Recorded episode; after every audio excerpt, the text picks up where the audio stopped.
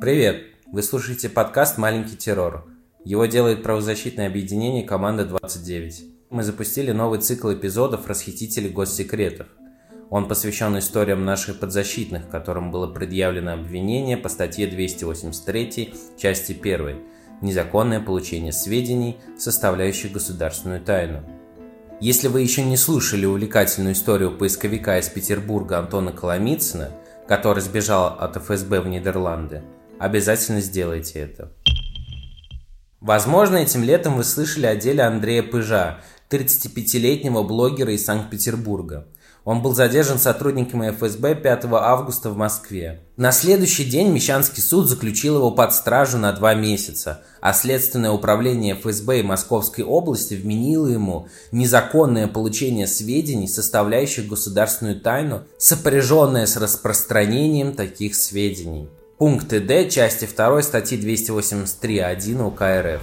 И резко оказался в 8 квадратных метрах с одиночной камерой и дальше пошла такая психологическая закалка.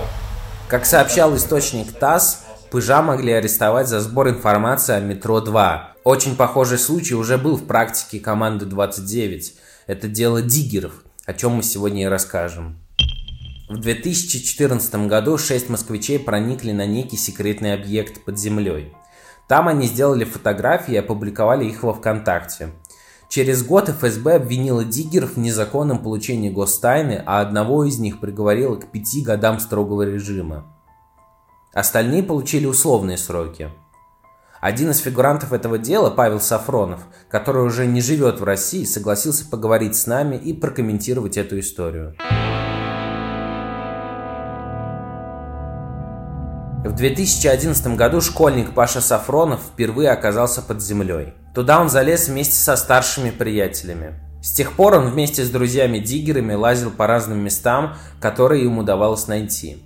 Под землей диггеры делали фотографии и публиковали их в живом журнале, профильных блогах, популярных диггерских сайтах и в паблике «Типичный диггер» во ВКонтакте. А было принято, в принципе, выкладывать какие-то отчеты, типа фотоотчет, и без привязки к местности просто публиковать какой-нибудь рассказик там или там какую-то интересную историю там о походе, да, по которой, в принципе, нельзя было вычислить какое-то местоположение никогда. Это говорит сам Паша Сафронов. Была еще тогда, в общем, это тайность и скрытность, но я не знаю почему, может, потому что люди как бы понимали, что эта информация может быть использована там всякими нехорошими людьми, да, которые придут там что-нибудь там разрисуют, разграбят, там сожгут, подожгут, там я не знаю что. Может быть поэтому, может быть из-за страха там а, перед какими-то спецслужбами, хотя на тот момент об этом вообще речи и не шло. В октябре 2014 года Сафронов вместе с друзьями допоздна сидели в кафе «Муму» у метро Добрынинская.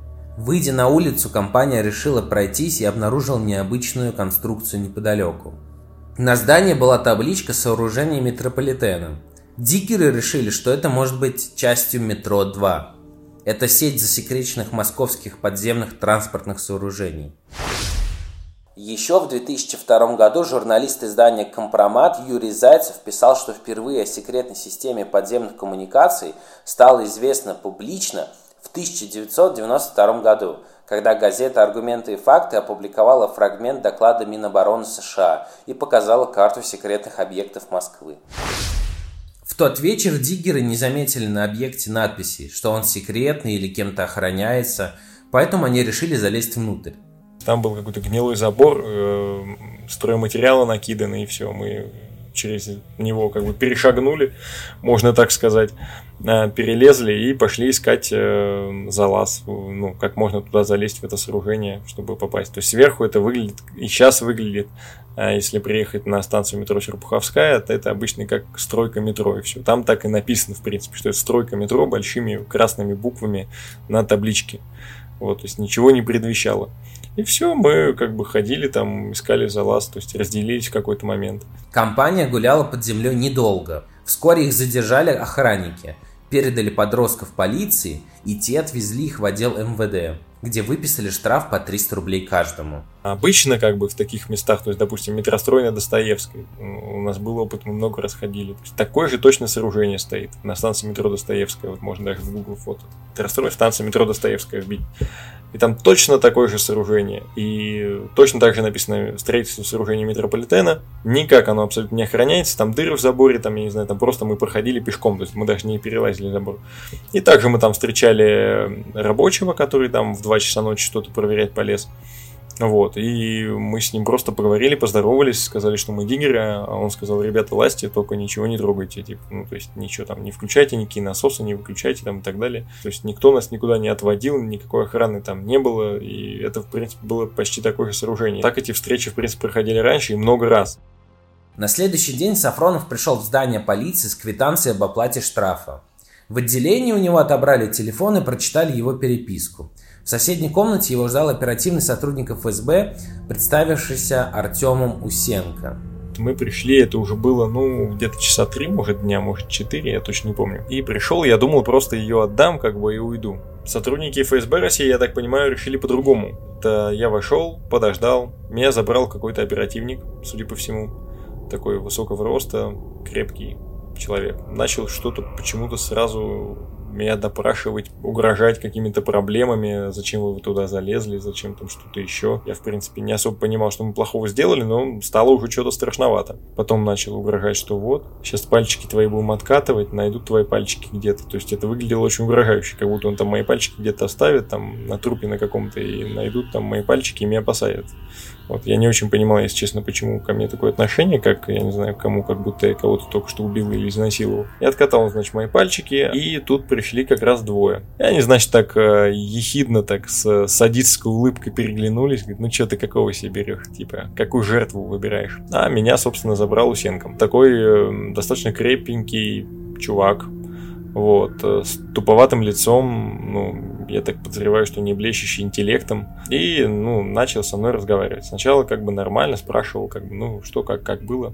Я ему, значит, рассказал все по-честному. Он говорит, ну, давай мне контакты там людей, там, имя, фамилия, отчество, адреса. Я говорю, слушайте, я не знаю их адреса, вот я имена знаю, там, и не принято было, опять же, диггеры, они люди скрытные, обмениваться паспортами, там, именами, фамилиями, отчеством, да и вообще там адресами и так далее. Он, значит, не поверил, начал опять угрожать. Чувствовалось давление намного сильнее, чем как бы от оперативников полицейских. Это продолжалось достаточно долго. Если не два часа, то час с небольшим точно. То только он э, и угрожал мне, и расписывал э, статью госизмена, там, э, и угрожал этой статьей. И потом говорит, а ты знаешь, что вот, что этот объект может быть секретным, ты знаешь, что вы могли бы получить государственную тайну. Я говорю, слушайте, ну как, как он может быть секретным, если там, ну извините, ни таблички, ни охраны, там ничего нет. Все там будет, говорит, по документам все будет. Мне уже плохо становилось буквально, морально, да. Он говорит, ну клянись. Я говорю, клянусь, не знаю. Указывает он мне на этот антистеплер и говорит, вон, клянись на крови. Я взял, э, порезал себе руку, кровь капнула на этот лист бумаги. Он говорит, пиши там, что, что знаешь, пиши там имена, фамилии, там что-то, я там что-то написал. Ну и вот не особо устроил. И я, значит, кровь капнула, а он сидит, ржет такой, говорит, ничего себе, типа, прикольный попался. А, руку порезал. Вот, довел он меня, в общем. Вот. А, ну он угрожал, Усенко еще угрожал то, что там отчислить меня из университета, называл меня долбоебом, посадить меня в тюрьму. Я пытался сначала думал, ну, как бы, а, отшучусь, вот, но потом стало вообще как-то не до шуток. Потом это, это, это все продолжалось в общей сложности, в общем, часа 4. Вот с того момента, как я зашел в отдел, и, в принципе, я там был, ну, явно не по своей воле.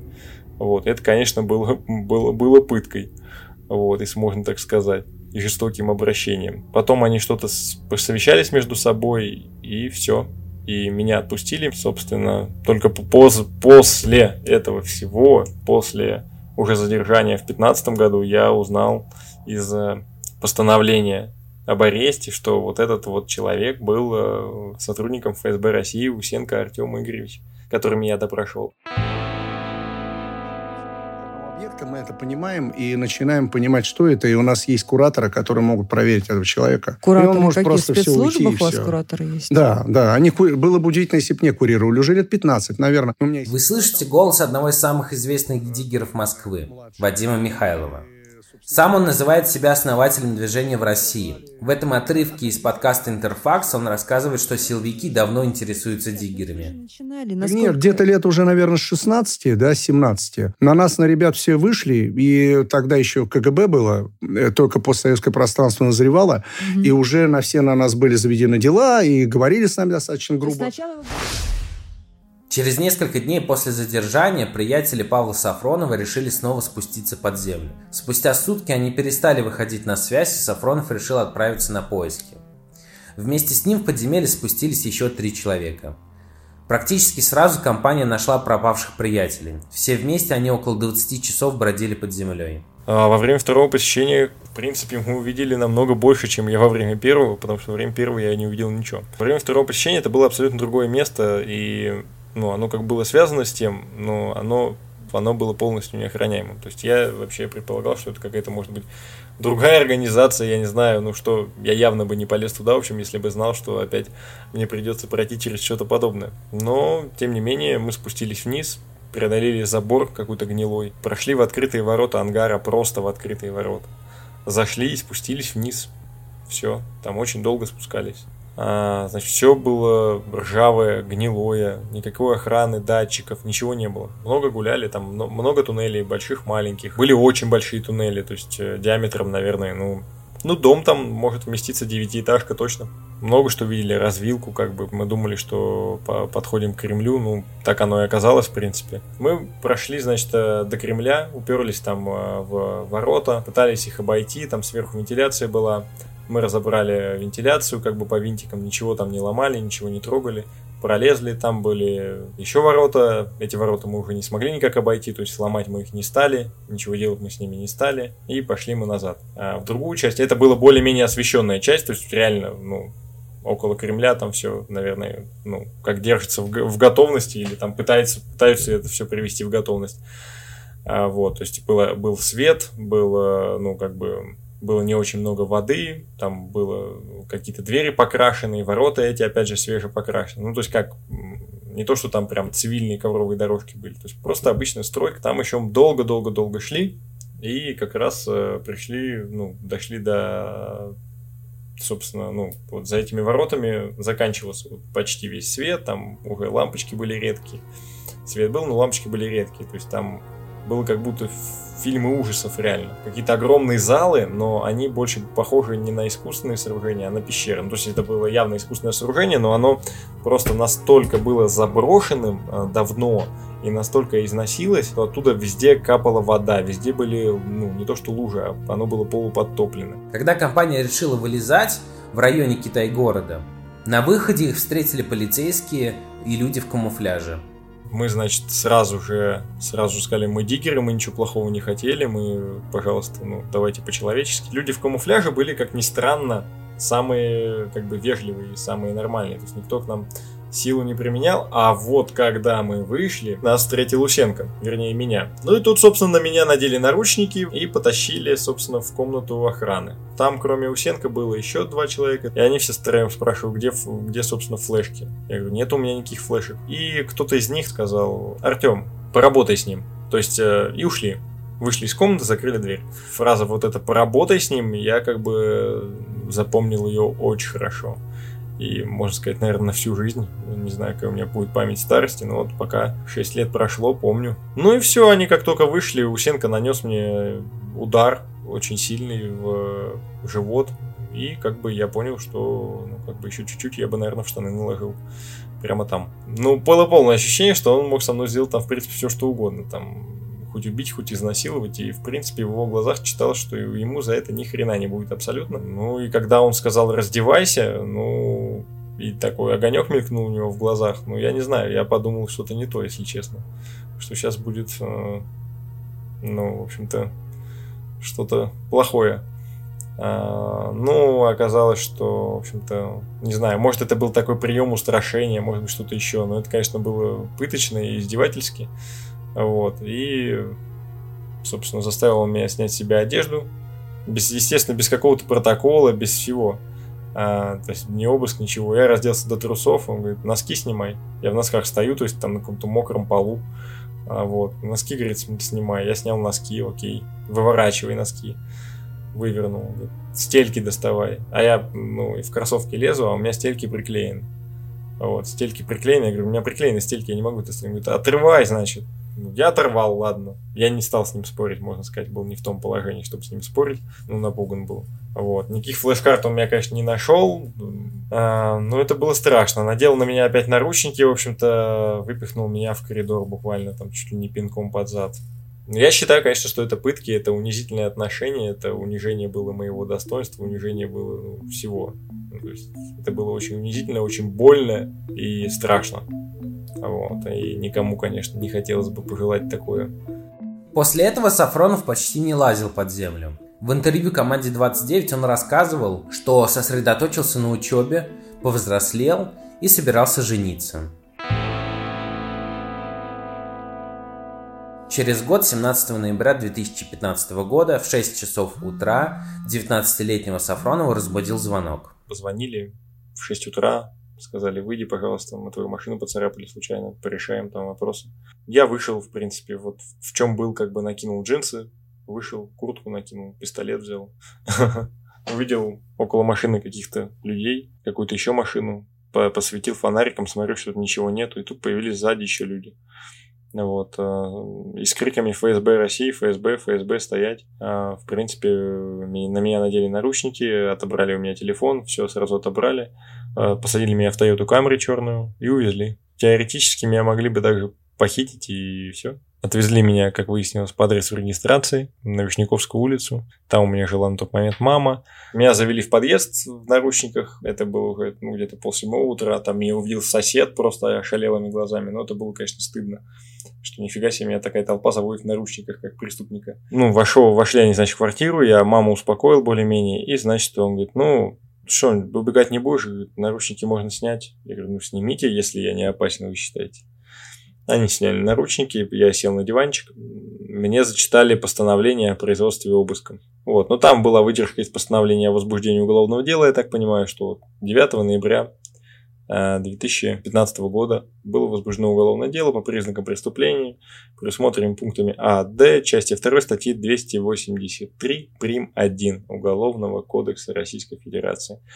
Тогда мне следователь зачитывал после объявления этого постановления права, забыл про 51 статью Конституции, а я ему напомнил, тогда не знал еще, что, а, что надо было просто написать не разъяснено в протоколе обыска и все. А я ему напомнил, говорю, а как же 51 Он говорит, ой, точно, 51 забыл зачитать. И, собственно, прошел обыск. Перетряхнули все, начали сейфы с оружием, посмотрели все оружие. Все оружие в установленном порядке было зарегистрировано, все законное. Оружие было убрано назад. А там был оператор, который это все снимал. Значит, были понятые. Я говорю, а щу, почему понятые это у вас э, ваши? Они же должны быть независимые, типа с улицы. Он говорит, а это, говорит, наши понятые с допуском государственной тайны. Но они независимые, не волнуйся. Обыскали, какой-то эксперт был, посмотрел компьютер. А, вот почему-то э, протокол осмотра никакого не составляли. Просто он посмотрел компьютер, включил его, посмотрел какие-то папки, файлы, фотки. Вот, ничего там не нашел. Закрыл компьютер, какие-то флешки у меня посмотрел. Ну и все, там проходил он несколько часов, потом отвезли к машине моей, обыскали мою машину, дали накачать колеса и повезли меня в следственную службу ФСБ России по Москве и Московской области на Большом Кисельном переулке. И спрашивали, собственно, на допросе, ну, о чем. Сначала про промариновали, потом только вечером, в 7 часов вечера, насколько я помню, составили протокол задержания. Потом подвезли остальных, потом не Федову подвезли, а Нефедов был под административным арестом, 10 суток отбывал, вот, за попытку залезть там тоже. И его, собственно, прямо из камеры взяли. Вот. А они тогда еще не знали, что Нефедов телефон пронес спецприемник. Вот, спецприемники не так шаманают, как в ВВС обычно. И он, собственно, по старой своей э, сидельческой привычке разобрал телефон и, собственно, засунул в ботинок. Вот и его не нашли. А с, бравые оперативники ФСБ России думали, что он и так сидел, что его и так обыскивали, и, собственно, по своей халатности допустили пронос телефона прямо в здание следственной службы ФСБ, откуда он благополучно сообщил, что нас всех приняли всем остальным диггерам. От следователей диггеры узнали, что объект, на котором они были, принадлежит компании Трансинжстрой. Эта компания, по информации СМИ, занимается строительством секретных подземных объектов. По мнению обвинения, проникнув внутрь, диггеры получили сведения, составляющие государственную тайну. Тогда я еще как-то думал, ну, какое-то у меня ватное такое ощущение в мозгу было, ну вот, что, ну вот, не, не может же просто так, это значит, я действительно, может, не прав где-то. Но я четко понимал, что даже если бы я не прав, ну, что сажать меня в тюрьму, ну просто, ну за что? Я что, кого что-то украл, кого-то убил, кого-то изнасиловал или что? Пришел адвокат, дали мне адвоката бесплатного. А он пообщался со мной, говорит, ну мы же вину признаем. Я говорю, нет, не признаем. Говорит, как так? А он эту статью в глаза не видел. Ну, я думаю, как большинство адвокатов на тот момент. Загуглил, что за статья. Он говорит, ну ладно. Там спросил у следователя. Он говорит, ну как же за это? Давайте под подписку его отпустим. Что он ранее не судим, ему 19 лет. Я, если честно, не верил до последнего момента, что можно вот просто так несудимого, невиновного человека заключить по страху. Я еще тогда не верил, что меня арестуют и посадят в тюрьму. Я думал, что, ну, домашние аресты. А, скрины еще показывали, скриншоты. Я на допросе еще говорил, что я не распространял ни, ну, никакую гостайну, никакие фотографии не выкладывал. Принес какие-то материалы и показывает мне скриншоты. А там репост, ну, на моей стене ВКонтакте. Говорит, как? Говорит, а это что? Я говорю, так это же репост. Говорю, а что это такое? Я говорю, ну это значит, я поделился на стене. У другого, другой человек выложил, а я вот просто поделился. Он такой, а, ну значит, распространил они вообще там отсталые, не знают, что такое репост. То есть распространение им придумать, как я не знаю что. И все, и отвели в, в изолятор временного содержания на Петровке. Раздевали до гола там с самого начала, там приседать заставляли, чтобы что-нибудь из попы запрещенное выпало. Классное было, конечно, ощущение, когда его посадили в эту камеру вонючую, зловонную, с этими ресничками, или там с одноразовым бельем, с тальником, с туалетом, с типа очко открытым. И, значит, э, и, и какой-то чувак, который сидел там по 162 это за разбой, и он говорит, что он кого-то порезал, и сидел, что он сидел еще с советских времен, 70-х годов, там, лет 30, ну, типа, то есть выходил ненадолго и там совершал новое тяжкое преступление или особо тяжкое, там кого-то резал, что-то грабил, разбойничал и садился назад в тюрьму. То есть человек, который совершал, в принципе, ужасные преступления, то есть меня с ним посадили в одну камеру. Он спросил, за что я сижу. И я ему рассказал. И он мне не поверил и говорит, за такое не сажают. Ты чё? Мещанский суд Москвы отправил Сафронова и четверых других задержанных диггеров в СИЗО «Водник». Им предъявили обвинения в незаконном получении и распространении сведений, составляющих государственную тайну. Пункты А и Д части 2 статьи 283.1 УК. Еще одну девушку отправили под домашний арест. Ей предъявили тоже, но без пункта распространения информации. Привели в СИЗО сначала на карантин. Э, вот, там разные люди были. В, в общий блок, да, там всякие, в основном за наркотики сидели. Но это, в принципе, было ужасно. То есть все, все нахождение там, это было просто пыточно. То есть там условия содержания, запах, смрад, контингент преступников, ну или там лиц подозреваемых или обвиняемых в совершении тяжких, особо тяжких преступлений. А в основном были там небольшой тяжести, но их было меньше. Диггерское сообщество было потрясено задержанием москвичей. Об этом же активно рассказывали на федеральном телевидении. суде предъявили обвинения столичным диггерам. Их Это фрагменты сюжета телеканала 360. В репортаже показывают, как сотрудники ФСБ задерживают диггеров, разбивают окно в съемной квартире двух молодых людей в Калининграде и увозят их на самолете в Москву. Их доставили на арест в Москву самолетом. Во время обыска в квартирах задержанных сыщики обнаружили все снаряжение для подземных прогулок. Фонари, дополнительные аккумуляторы, спецодежду, а также огнестрельное оружие, отмычки для замков, подробную карту тоннелей метро и винтовку, заряженную транквилизаторами. Она предназначалась для поисковых собак. Кажется, что силовики задержали не подростков, а опасных террористов.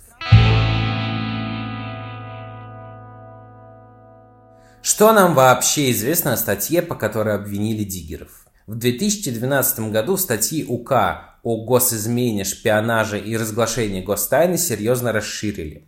Появилась новая статья 283.1 о незаконном получении гостайны.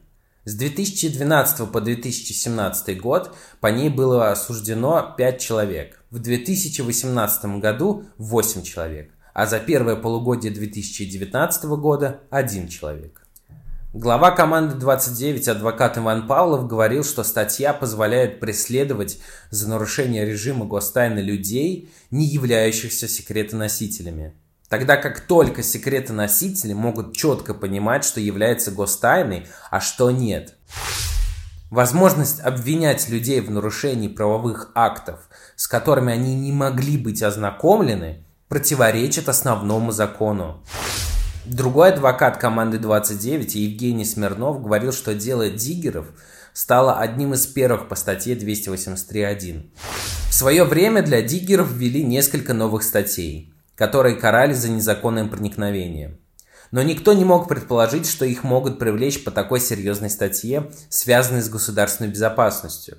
С тех пор, отмечает Смирнов, появилось еще несколько дел о разглашении гостайны, но каждая из них также абсурдна. Павел Сафронов долго отказывался признавать вину, и за это, как он считает, на него начали давить. 26 ноября мне было предъявлено обвинение в совершении преступления, а также я был допрошен в качестве обвиняемого. Вину свою не признал и дал аналогичные показания, ну, как и давал до этого. А, вот, меня отвезли обратно в следственный изолятор, через пару дней перевели в каран... из карантина в специальный блок изолятора. А, там было намного жестче, чем в остальных камерах ну, жестче в плане того, что не было никакой связи с внешним миром. Были только, ну, вот, сокамерники и все. 9 декабря 2015 года, свой 20 день рождения, я провел в СИЗО. Вот, а после, ну, мне, ко мне пришла моя невеста Настя. Мне дали свиданку с ней, следователь разрешил одну свиданку. Вот, после этого он свиданки начал запрещать, мотивируя это тем, что я плохо себя веду. В один прекрасный день один из сокамерников, э, собственно, вернулся и с похода к адвокату, я так понимаю, и сказал, что он с кем-то пересекался, и кто-то ему там рассказал из других сидельцев, что я иностранный шпион и работаю вообще на типа на администрацию тюрьмы или какие-то спецслужбы, чтобы выудить у них информацию. Но, однако, он принес с собой некоторые подробности моего уголовного дела. Почему-то. Я вот не знаю, откуда они стали ему известны.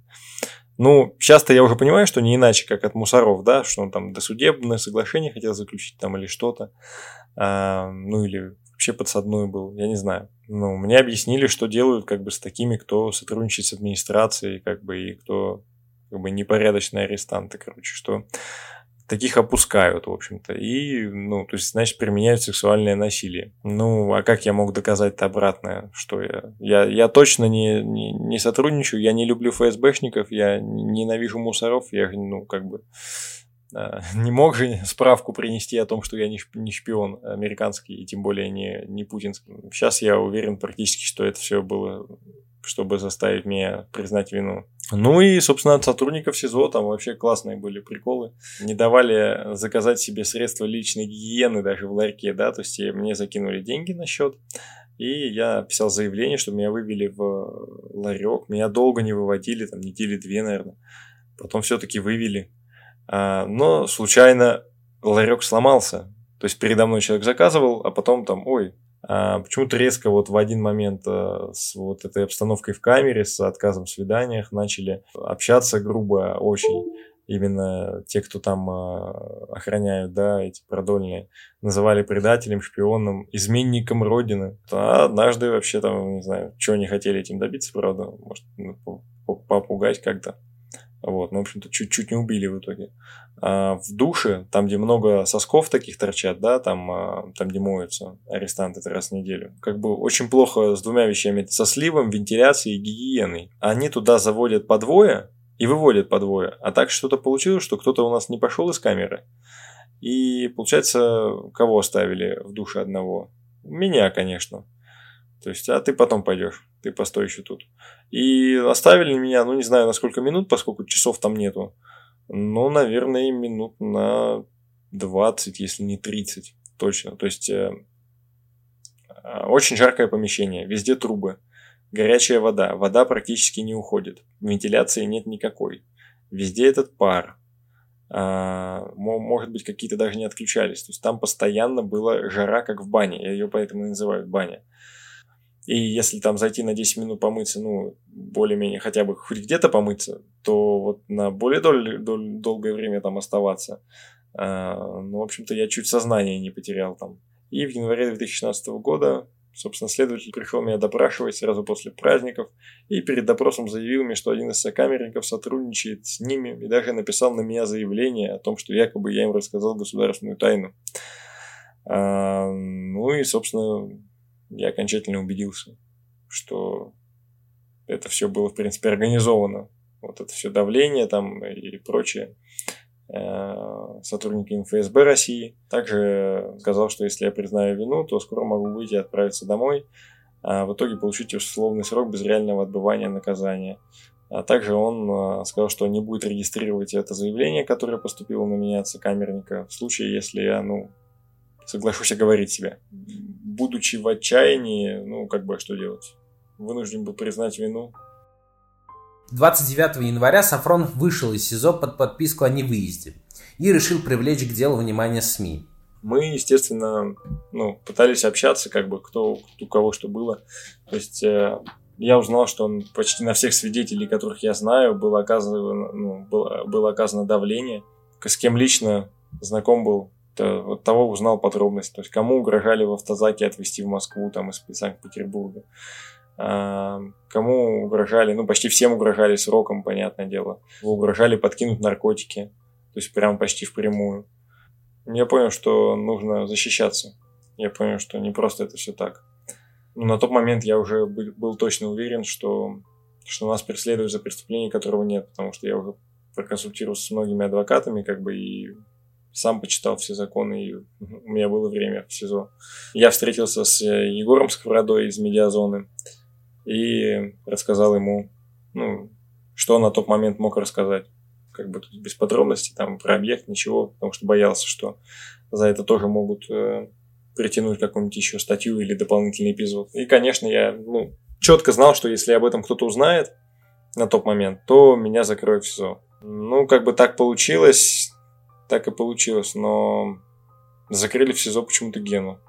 Текст «Медиазоны» вышел 20 апреля 2016 года. Через неделю Сафронова вызвали к следователю. Тот предупредил его, чтобы он не рассказывал о деле даже друзьям.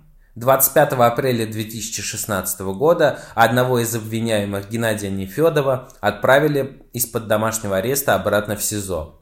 В ходатайстве об изменении меры пресечения было сказано – что, находясь под домашним арестом, обвиняемый общался со свидетелем по вопросам, связанным с уголовным делом. Хотя на самом деле такого не было. В этот момент Нефедов обратился к команде 29. Ну, видимо, потому что они подумали, что именно он э, организовал это все, и огласку, и встречу с журналистами, потому что он взял себе адвоката команды 29, отказался от признания вины. Вот, я тоже как бы планировал отказаться от признания вины, полученного очевидно под пытками, да. А, но я как бы посмотрел, что сразу после выхода статьи на медиазоны, и сразу практически он оказался назад в СИЗО. То есть его обратно закрыли в следственный изолятор а, в СИЗО номер 5. И, собственно, в пыточные условия, где он и вскрывался, и откуда он хотел, э, ну, всеми способами переводился в другие, в другие камеры, там, там что только не было у него. И я с ним а, созванивался, а, его потом перевели в камеру, когда он уже отказался от адвоката, его перевели в камеру, где есть телефон. То есть буквально через несколько месяцев. И я понял, что это абсолютно другой человек. То есть я понял, что я не знаю, что с ним там сделали, но он просто, ну, он просто был подавлен, раздавлен, а до этого он был очень жизнерадостным, классным человеком. Дело рассматривали в декабре 2016 года в Московском окружном военном суде. Приговор огласили 27 декабря. Геннадию Нефедову дали 5 лет колонии строгого режима. Ранее он уже был судим за нанесение тяжких телесных повреждений. Поэтому разглашение гостайны сочли опасным рецидивом. Остальных пятерых диггеров осудили на три года условно и амнистировали в здании суда. Сам Сафронов выучился на юриста и занялся общественной и расследовательской деятельностью. Он зарегистрировал свое СМИ и присоединился к сайту гражданских активистов движения. Еще уже тогда практически сразу я начал заниматься оппозиционной деятельностью.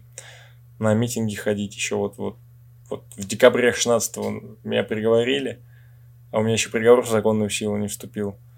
А, я уже на митинг 26 марта сходил, допустим, после фильма «Он вам не Димон», да. А, я уже получил статус журналиста, опять же, открыл свою СМИ. Я начал а, потихоньку там, добиваться справедливости в каких-то мелких моментах с гаишниками, там, там, в суды ходил, защищал других людей. Там. Я как бы пытался ну, сделать так, чтобы никто не оставался один на один с системой, как бы, в, даже в любых моментах, в мелких, в крупных, там, кого-то прав лишают, кому-то штраф выписали неправильно, а где-то там гаишники взятки берут. То есть мне это было интересно, и мне как-то, не знаю, справедливость хотелось установить что-либо. Потому что в отношении меня ну, поступили явно несправедливо, и я бы не хотел, чтобы кто-либо больше оказался на месте меня вообще дальше, в принципе, в России и в мире.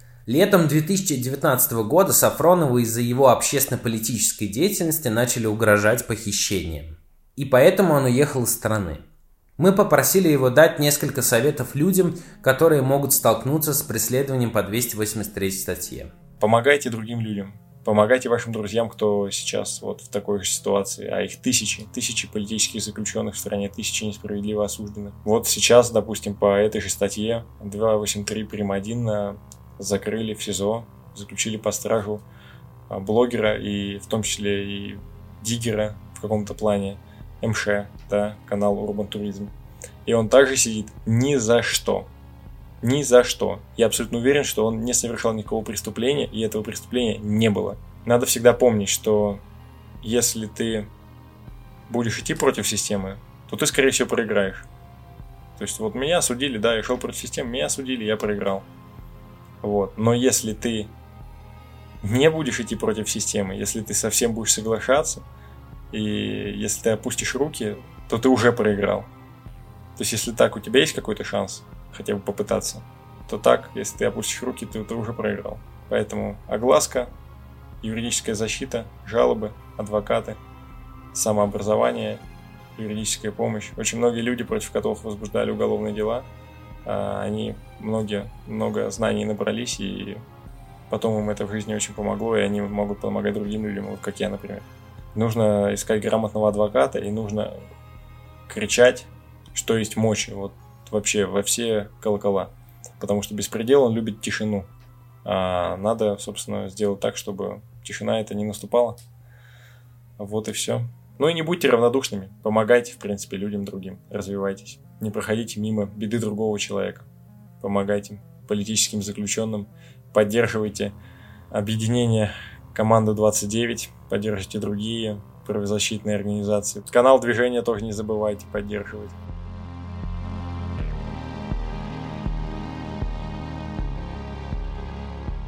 Вы слушали подкаст правозащитного объединения «Команда 29» «Маленький террор» и специальный цикл «Расхитители госсекретов», где мы рассказываем о наших подзащитных.